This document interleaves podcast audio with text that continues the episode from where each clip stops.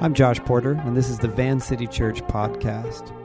The Instagram Diet Coke philosophy of hashtag do what makes you happy seems to have become the rallying cry of a generation, despite the fact that, inevitably, doing what makes one person happy often comes at the expense of another person. Psychologists, philosophers, and theologians all agree that the things we do do something to us. Is freedom the ability to do what makes you happy, or is it, as the Bible argues, the ability to say no to some desires and yes to others? If the latter is true, how does the apprentice of Jesus learn to deny the flesh and say yes to the Spirit in the everyday decisions of life?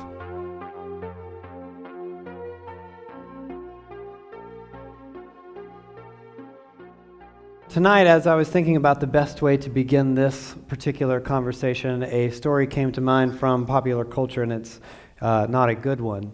Um, before police learned the name Paul Michael Stephani, he was actually called in the media the Weepy Voice Killer.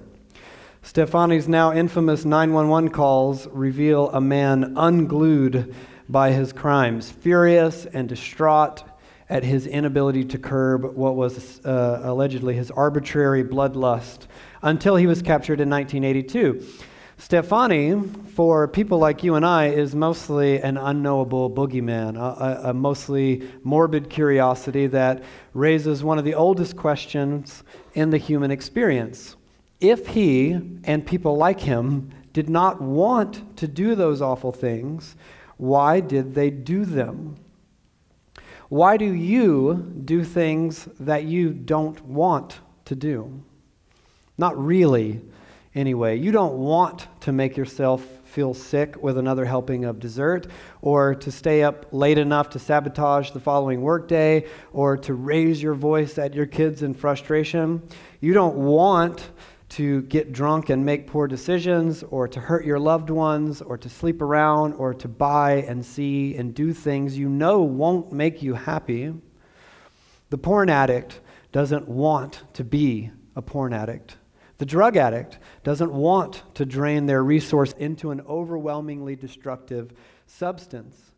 Even criminals and killers often experience a painful internal paradox of being drawn to do what they don't really want to do. And this library of writings that we call the Bible speaks actually at length about that internal paradox. One New Testament writer calls it the flesh. And against this part of ourselves, we are at constant war. Turn in your Bibles to Galatians chapter 6. Galatians chapter 6. Now, the idea of combating our own desire is a set of fingernails on the chalkboard of popular culture because the Instagram Diet Coke philosophy of do what makes you happy has become the rallying cry for allegedly authentic freedom Freedom, according to popular culture, is the ability to do what you want, to follow your heart, to find your own truth. But the New Testament actually presents a portrait of your desire itself as broken and bent out of shape. And sure, you want good things sometimes, but sometimes you want what is foolish and destructive and even evil. And that is called the flesh. It's described in the New Testament as sinful passion or elsewhere as corrupt desire. One theologian I read this week put it as our rebellion against God. Last week, we summarized this idea of the flesh thusly The flesh is the base, animalistic, primal drive in us for self gratification, especially when it comes to sex, food, but with pleasure in general, certainly with survival, with power over other people, and on down a similar list. And the thing is, nearly all healthy thinking people recognize that some desires are good and other desires are bad. So someone may say, do what makes you happy. But they usually realize some things that may elicit a kind of happiness are still bad things to do. And so we learn to discriminate between desires and to curb the compulsion to act on those desires. We may want the extra helping, but we learn to at times decline. We may want to punch a wall or whatever in frustration, but you know, the integrity of our bones seems preferable to momentary release of anger or whatever it might be. And though nearly all of us know to do this either by in, um, instinct or through experience, we don't follow the implications through to their logical conclusion. And we continue to live in a world of hashtag do what makes you happy.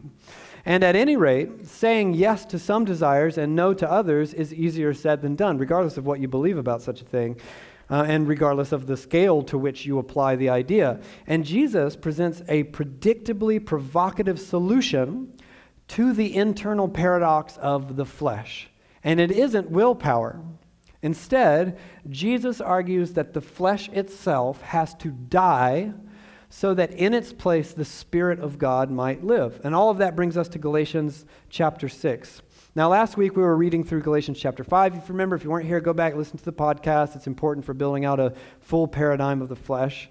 Paul began to unpack the concept that we're talking, that, uh, that we've been discussing. And he continues on with that same idea in chapter 6. So let's read beginning with the first verse of chapter 6. He writes, Brothers and sisters, if someone is caught in a sin, you who live by the Spirit should restore that person gently. Now, remember, in context, Paul is still talking about the flesh, which is our desire to sin, the part of your desire that is bent toward what is destructive. And look, Paul goes on in that very same verse. He says, But watch yourselves, or you also may be tempted. In other words, be aware of your desire as well. It misleads you. And to do this, we will need one another. Look at verse 2. Carry each other's burdens. And in this way, you will fulfill the law of Christ. If anyone thinks they are something when they are not, they deceive themselves. In other words, do not be so foolish as to assume you cannot be led, you cannot be led astray by your own flesh. Look down at verse 4. Each one should test their own actions. Then they can take pride in themselves alone without comparing themselves to someone else. For each one should carry their own load. Nevertheless, the one who receives instruction in the word shall share, should share all good things with their instructor. Verse 7 Do not be deceived. God cannot be mocked. A man or woman reaps what he or she sows. Whoever sows to please their flesh, from the flesh, will reap destruction.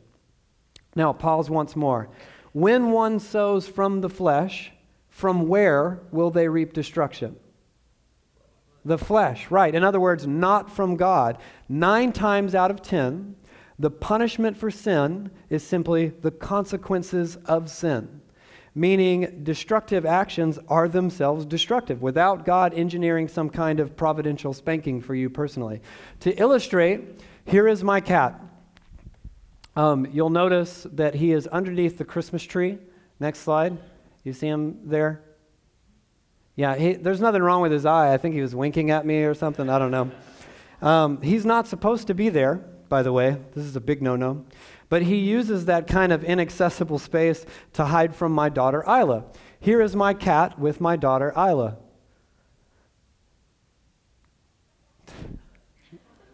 Now, he is, if you can tell from the video, patient but not happy. not in the least. And she's thrilled about it. This to her is the best part of her day. Now, I happen to love that cat a lot. I've lived with that cat for more than a decade. Um, I don't want my kids to provoke him or make him miserable, but keeping them at bay is sometimes a demanding task. And honestly, this cat, his name is Mosey, he's gifted in the art of long suffering, but uh, everyone has their breaking point, you know? After a while, there's only so much Mosey can take. So, after a few dozen times of pleading with Isla to give up her pursuit of Mosey, just chill, he wants to be by himself, warning her, warning her the possibility that he could get ticked off and he might bite you or scratch you or something like that. Eventually, I just sit back and I sigh and I let her actions have their consequences. Now, do I want Isla to be hurt? Of course. Never do I. No, of course not. of course not. Of course not. It was a Freudian slip or something. No, never. Never do I want Isla to be hurt.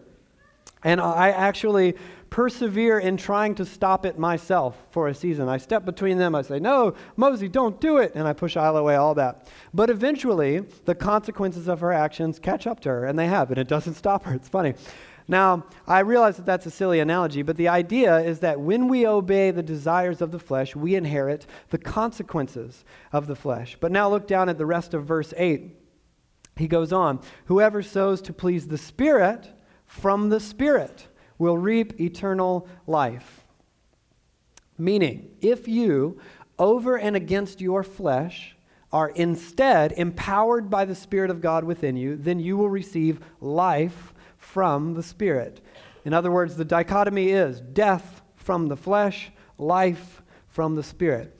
Now, that term eternal life is a tricky one, so don't misunderstand that. A number of scholars actually argue that eternal life is not an ideal translation of the Greek there, because when you and I hear the term eternal life, we think of immortality as like a spirit somewhere else in heaven after we die. But that is most likely not at all what Paul has in mind here. Paul is talking about the here and now, not just the future. Meaning, Paul understands that disciples of Jesus can, by living empowered by the Spirit of God, take on a new kind of living right now that itself represents the person you are becoming in the future.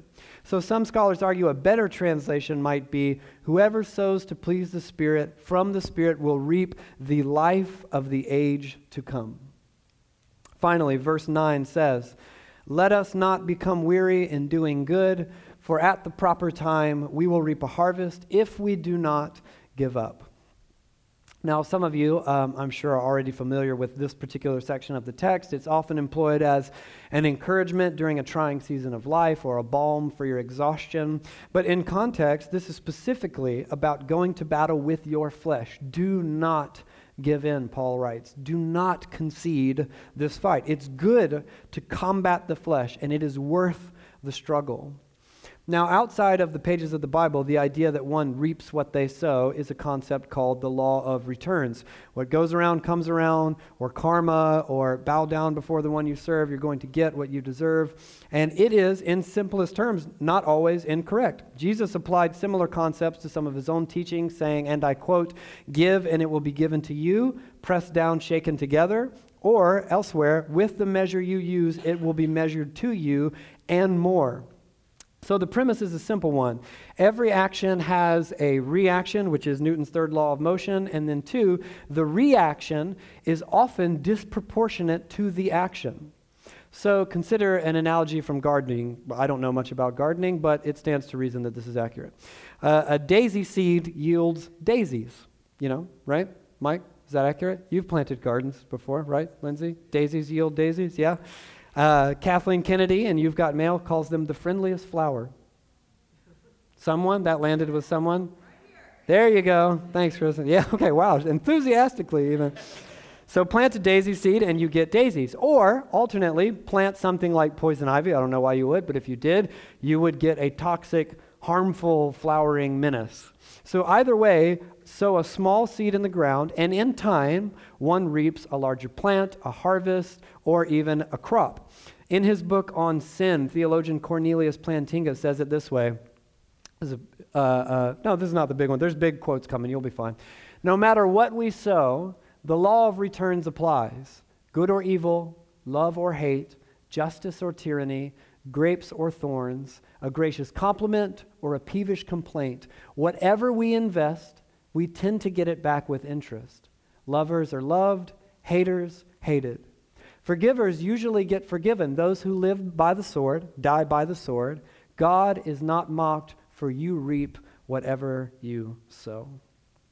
And this is actually not a uniquely Christian concept. This is simply what it means to live and function as a human in the world. And here in tonight's text, Paul applies the law of returns to this idea of spiritual formation, which is that process by which you are shaped inside and out to become a certain type of person over time. And this is happening to every single one of you, regardless of your worldview, your focus, your intentionality. Every one of us is being formed. Every one of us is becoming another person gradually over time. And according to Paul, when we allow seeds of the flesh to enter the soil of our hearts, they take root. They grow and over time produce character and personality and thinking and feeling. And by the grace of God, this is actually true alternately of the Spirit as well. Again, this from Plantinga. Inside a given human life, the dynamics of sowing, reaping, and resowing lie behind the process of character formation. Dispositions and acts form character, which then forms disposition and acts. A mere state of mind can eventually swell to become a person's destiny, but meanwhile, it may spiral down to produce more states of mind like itself. A fuller statement of the great law of returns would therefore go something like this sow a thought and reap a deed. Sow a deed and reap another deed. Sow some deeds and reap a habit. Sow some habits and reap a character. Sow a character and reap two thoughts. The new thoughts then begin to pursue careers of their own, meaning the cycle begins to feed off its own energy and either spirals out of control or culminates in Christ likeness.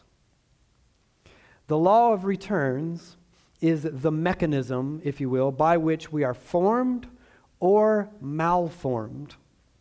And I realize this sounds both, in some sense, simple and complicated. So let's use three different rubrics, rubrics to further unpack the law of return psychology, philosophy, and theology. You guys still sharp? You feel all right? Yeah. Great, thank you. So, in his 2012 book, The Power of Habits, Charles Duhigg summarized what psychologists have been arguing for years, which is simply the things we do do something to us. So, the decisions you make and then repeat aren't occurring in a vacuum. They are the hammer and chisel on the stone of your character, so to speak. Um, Dr. Erich Fromm, I read about this week, is an atheist Jewish German psychologist who, who lived through both world wars, and he famously argued that no one is born evil. Instead, he argued people become evil, and I quote, slowly over time through a long series of choices. In his book, The Heart of Man, he wrote this. It's another big one, you'll be fine. The longer we continue to make the wrong decisions, the more our heart hardens. The more often we make the right decisions, the more our heart softens, or better perhaps, comes alive.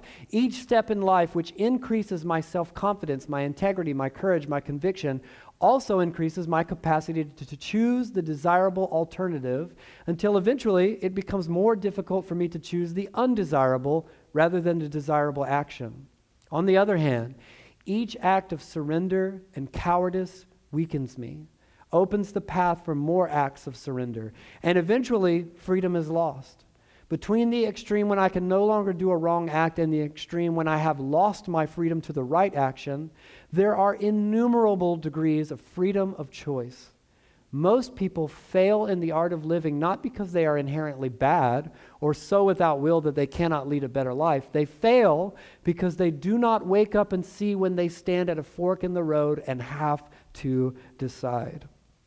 I think the New Testament agrees with Dr. Fromm. C.S. Lewis put it this way Every time you make a choice, you are turning the central part, or the, pardon me, every time you make a choice, you are turning the central part of you, the part that chooses, into something a little different from what it was before.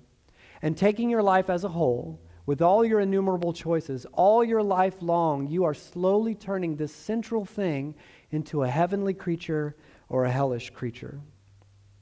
The person you are, the person you are becoming, is and will be the cumulative sum of millions of your own decisions.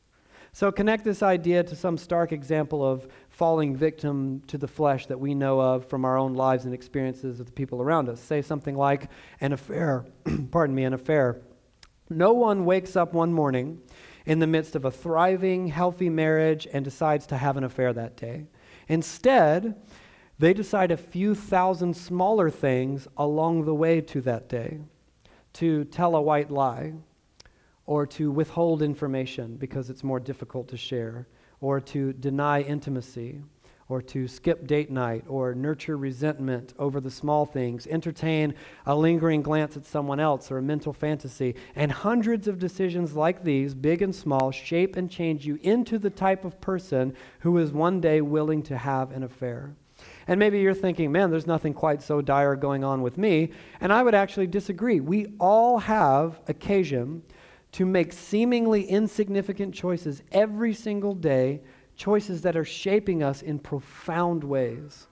To gossip, for example, or to wallow in a sort of victim mentality or to buy into the culture of never ending outrage all around us, or to nestle into apathy, or to complain, or to criticize, or to humor perfectionism and call it a good thing, or to get angry with people, or to remain in unrepentance. We are being solidified in the decisions we make over time.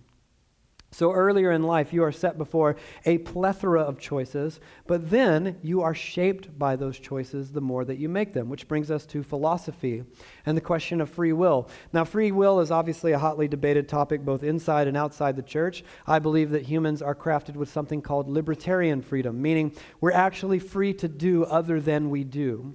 We have urges, desires, upbringing, environment, etc., and they affect us and influence us absolutely but they do not determine our actions. Not even God does that.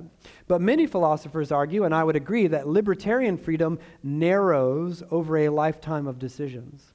So initially, you're free to go in any direction, but as you are shaped by life, by the things that you choose to do or not to do, you become less and less likely to do other than you do. In his book, Satan and the Problem of Evil, Greg Boyd writes this Self determining freedom ultimately gives way either to a higher form of freedom, the freedom to be creatures whose love defines them, or the lowest form of bondage, the inability to participate in love. We either become beings who are irrevocably open or irrevo- irrevocably closed to God's love. The former is eternal life, the latter is eternal death. C.S. Lewis famously said of people who reject Jesus, In the beginning, they will not. In the end, they cannot. The longer you persist in a habit, an attitude, a disposition, a pattern of thinking, the less likely you are to choose differently, at least not without a radical life overhaul and even intervention from the Holy Spirit. So think for a moment about the elderly people that you know and have known. Doesn't it seem that many of them fit neatly into two distinct categories? They're either bitter and petty and cantankerous and mean spirited, up in arms about small, trivial things every day, or they're warm and kind and generous and gentle and patient because we are being solidified in the decisions that we make. So let's unpack that idea through one final lens, which is the lens of theology. Specifically, let's talk about hell for a minute. Wake up, y'all. Hell. Now, to get there, let me uh, eh, begin by admitting this and set some of you against me. I don't want to go on a hike, personally. Thanks, Dave. Thanks, Dave. Right, yep, freedom. I mean this as absolutely no offense to what is, I'm sure, maybe the majority of this room, uh, people who love to hike. I'm not agoraphobic. I don't hate exercise. I'm not a shut in. I'm not a basement dweller. I don't dislike mountains. They look nice. I just don't want to go on a hike, personally. I hate rock climbing. I hate REI. I hate. I hate uh, Pacific Northwestern adventuring, you know. Most of all, I hate social media photos of these things. So, when, I know you, you all hate me, but hang in there. It's going to get funnier for a second. Uh, my friend and I at Bridgetown Church, we were writing out this idea of the practices that we do, and we part of it was kind of curating this list of standard sacred places where people meet with God while we were planning out all the disciplines across several years, actually. And I said that that list should include art, and he said, "Not for me." And he said, "It should include nature," and I said, "Not for me." Um, for people not like me, hiking, nature, camping, REI, those are fun, wonderful, life giving things. More power to you. Or maybe just putting photos of those things on the internet is important, not so much the thing itself, but I digress. And believe it or not, uh, this is actually not an ADD tangent. Um, this is uh, on my notes. Um, one of the great questions of theology is about hell and how anyone would ever end up in hell.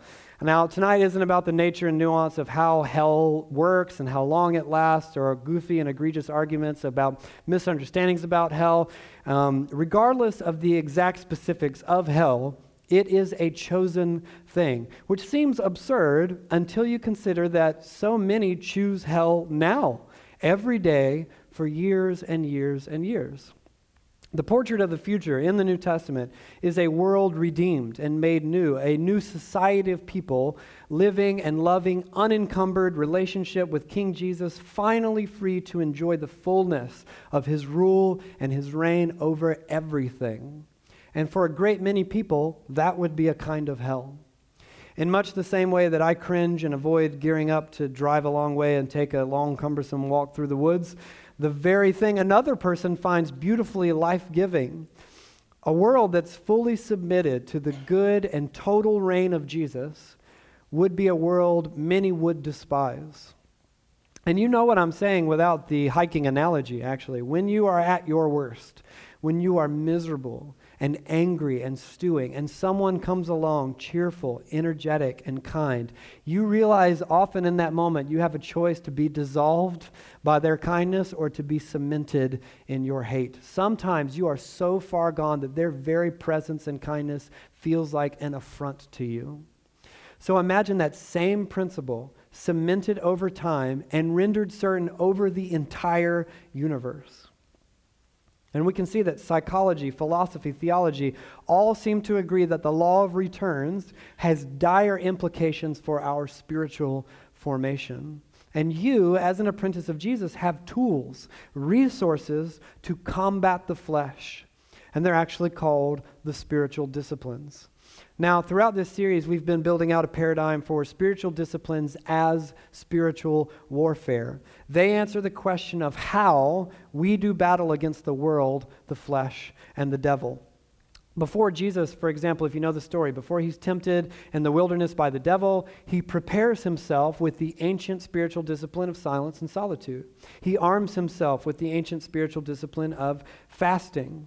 When the devil attempts to deceive him, he counters with the ancient spiritual discipline of scripture memorization. After the fight, he rests with the spiritual discipline of practicing the presence of God. Because the spiritual disciplines, uh, what we often call the practices, they equip you for warfare in two powerful ways.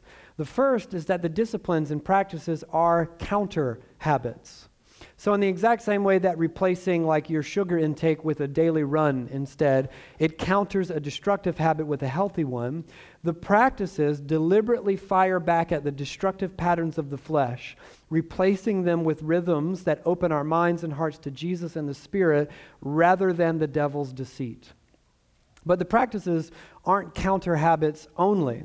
They are access to a kind of endless reservoir of power beyond ourselves and what we can do naturally. So the athlete runs drills, the pianist repeats scales, the boxer spars and trains, and the apprentice of Jesus practices the spiritual disciplines. In our fight against the flesh, we are highlighting two unique disciplines right now in our communities. They're at practicingtheway.org for when you get together this week. The first has been confession. Many of your communities have already begun that particular practice, and the idea is simple. You name a sin in your life, an area of brokenness in which you fail to love God and other people, and you share it with your community who receive you with loving kindness. And as things once hidden in the dark are dragged into the light, they begin to shrivel and lose power and wither away. The next practice in the ancient art is the ancient art of fasting as a means to starve the flesh, so to speak, and feed the spirit. Now, we've already worked through fasting in the practices earlier this year, so this is about kind of reaching backward into your toolbox for discipline and using it once again in a new way. And as a bit of kind of insider family talk for a moment, I do realize that the practice of fasting was a challenge, I think, for many, if not most of us. And that's only natural, um, totally to be expected, nothing wrong with that at all. But actually, in my conversations with many of our communities, I learned that there were um, some for whom fasting was an incredible experience. They met with God, they learned something new. And for many others, it was simply kind of a non starter. Uh, some of you, for one reason or another, weren't willing to give it a shot, and this is not at all any kind of guilt trip. But I do want to invite you guys, if you feel any reticence about the idea of fasting in particular, to simply talk about why that may be with your community. Have an open, honest dialogue, be patient with one another and the journeys that you're on, um, and just talk it out. And secondly, I do want to implore you guys just consider trying. Consider giving it a shot. You actually don't need to be amped on it to give it a try. Um, there were people in our community in particular who didn't feel thrilled about the idea. I mean, you know, from the outset, who feels totally awesome about not eating for a day or 12 hours, what it might be, whatever it might be. Um, and they hadn't even fully digested the complex theological density of the idea. But they said, Man, I don't know if I get it. I don't know if I'm into it, but I'll give it a shot. And God actually met them there. God actually spoke over them in that half hearted and unenthusiastic place because God is generous and often very peculiar that way. And the very basic premise behind this particular approach to fasting is the biblical idea that you are a whole person. You're more than a body, and you're actually more than a soul. You're both things. Both of them are who you are. The body and the soul in the scriptures are interconnected. Both are affected by the flesh, and both are being saved or redeemed by the Spirit. So when you, for a short time, deny the body food, you can then redirect the hunger of your body and of the flesh by force to the Spirit of God. And this week, you'll gather up with your communities, talk about it, and please, if you're up for it, consider giving it a shot. Remember, all of the spiritual disciplines, whether they're fasting or confession anything else, they're not ends unto themselves. They are a means to an end, and that end is God. Yes, all of us exist within that paradox of desire, that internal arm wrestling match between flesh and the Spirit, and that will not change this side of the resurrection. But, and please listen to me for a moment before we end, you can train to get better at winning that fight all the time. So you can't go from zero piano knowledge to Mozart, but you can train and practice and mature and learn to play Mozart. An aspiring boxer doesn't assume they can go from zero boxing knowledge to knocking out the heavyweight champion of the world in round one, but they do dream about training and practicing in one step, one punch, one round at a time to be the type of boxer who could win the heavyweight title. Many of us, with some level of church experience, have not been given that paradigm. Instead, we've been given a paradigm that Dallas Willard called the gospel of sin management. And this is the idea that the best you can do is to keep sin at bay, with, of course, nominal failure all the time, and that's your lot in life. As hard as you try, you'll simply maintain the status quo. But what Jesus has in mind for his apprentices is that they would learn to kill the flesh again and again and again. Even if we don't become flawlessly victorious pianists or boxers, you get better all the time. More victory, more maturity, less struggling in the same old cycles, more mastery over the mind and the body. Now, you cannot control your desire outright. You cannot simply select and implement emotions at will. No human can do that, actually. But you can influence desire. You can influence your emotions. And that is a crucial distinction because you can't control your desires and emotions outright, but you can influence them. And the way you do that is by your habits and your lifestyle rhythms, your day to day decisions about time management, and the words that you say, and the things that you buy, and the food that you eat and the relationships you entertain and on down that list of what makes you you. That's what all of this is about to train and practice in the way of Jesus so that you and I are becoming more and more all the time the kinds of people who can say no to destructive desires and yes to the ones born of the Spirit. To end tonight, I want to remind us of the weight of this war against the flesh in light of the cultural climate in which we live. Um, there's a lot of talk right now, inside and outside the church, about the ideas of guilt and shame. Um, and they're usually referred to as profane type terms, the worst of the absolute worst. But I would actually argue that while it's true that shame is destructive, guilt, on the other hand, can be healthy and good. You see, guilt is a negative feeling about what you've done and shame is a negative feeling about who you are. So guilt says, man, I've done something wrong and I need to fix it. But shame says, I am someone bad and I deserve bad things. And those are radically different concepts. So while the New Testament beats up on shame quite a bit, it doesn't have anything bad to say about guilt. Guilt is for the soul what pain is for the body. It's that sensory alarm that tells us, man, something's not right, something needs to be changed. In fact, we actually call people who experience no guilt sociopaths. And we live in this strange world where, though we talk about guilt and shame as equally toxic, we deal in shame as currency and banish guilt at all costs. The ever widening socio political divide of the right and left, in which, regardless of what side you're on, to say the wrong things, back the wrong people, re- read the wrong books, entertain the wrong ideas, you're awful, dirty, disgusting, off with your head, adapt or die.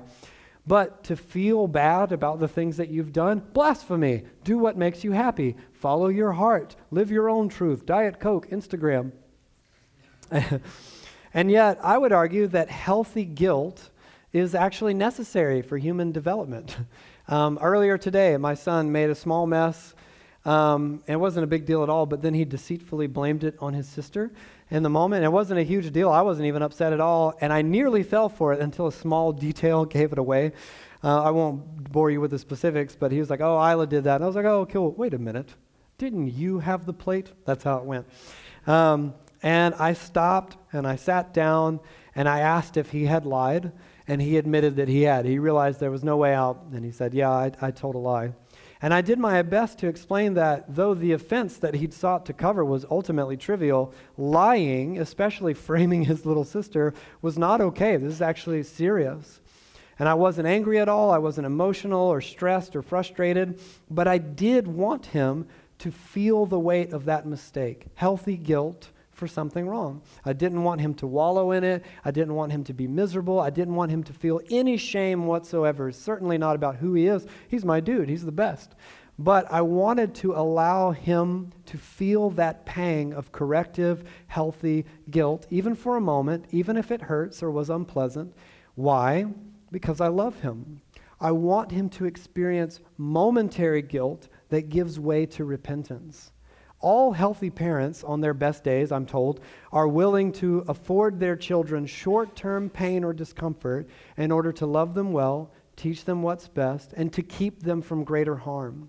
And no, they don't like it, and yes, it can hurt, but without the corrective emotion of guilt, we numb ourselves to the destructive patterns of the flesh, whether we're five years old or 95 years old. And to avoid the discomfort of guilt, to breeze through the moment of fear for fear of hurting Beck's feelings or making uh, him upset, is in effect teaching him to suppress guilt and numb the conscience and ignore consequences and ultimately destroy himself and the people around him. And as dire as that sounds, I believe that it's true, and the same is true of you and I, regardless of how old we are. If in the war against the flesh, you experience a kind of guilt over the things in your lives that are not good, don't allow that feeling to become a wallowing misery, shamefulness over who you are as a person, but don't dismiss that sensation outright.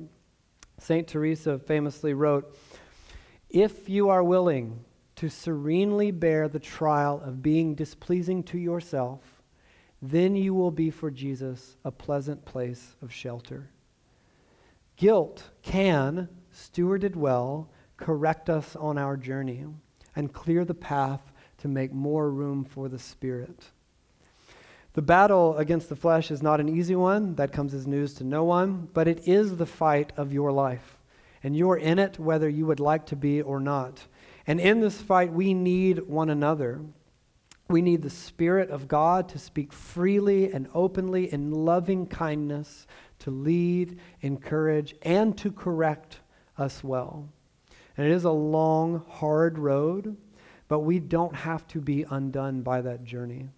I think of that line from tonight's text just a little while ago. Let us not become weary in doing good. It is not too late to take up the fight. You are not too far gone. You are not doomed, not without hope, whether you are five years old or 95 years old or somewhere in between. Yes, you are being formed in your habits, but your Father is also King of the universe. And he is compassionate and gracious, abounding in love and faithfulness. He's slow to anger, and he forgives readily.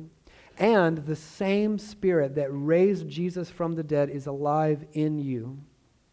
You have the power in and of the Spirit of God in you to make dead things come back to life. To take a habit that you feel like you've been totally cemented in over years and years of the wrong decisions and crack it open and be made alive in Jesus all over again. So let us train and practice together so that we can walk that road well and fight every single step of the way.